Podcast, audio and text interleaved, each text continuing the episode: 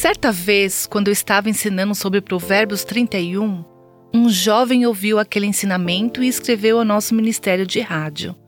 Ao longo de todos os 19 anos que vivi, estive cercado por mulheres fortes que assumem a liderança. E digo a mim mesmo: não quero uma esposa assim. Uma esposa exemplar, quem pode encontrar? Cada vez mais me faço a pergunta de Provérbios 31: como encontrar uma mulher assim? Como você responderia à pergunta dele?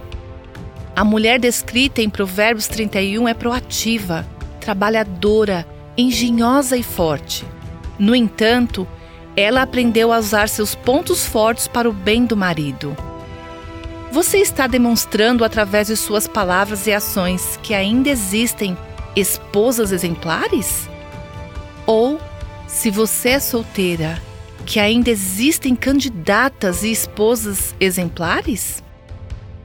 Por que não ler Provérbios 31 por si mesma e refletir: estou me tornando esse tipo de mulher?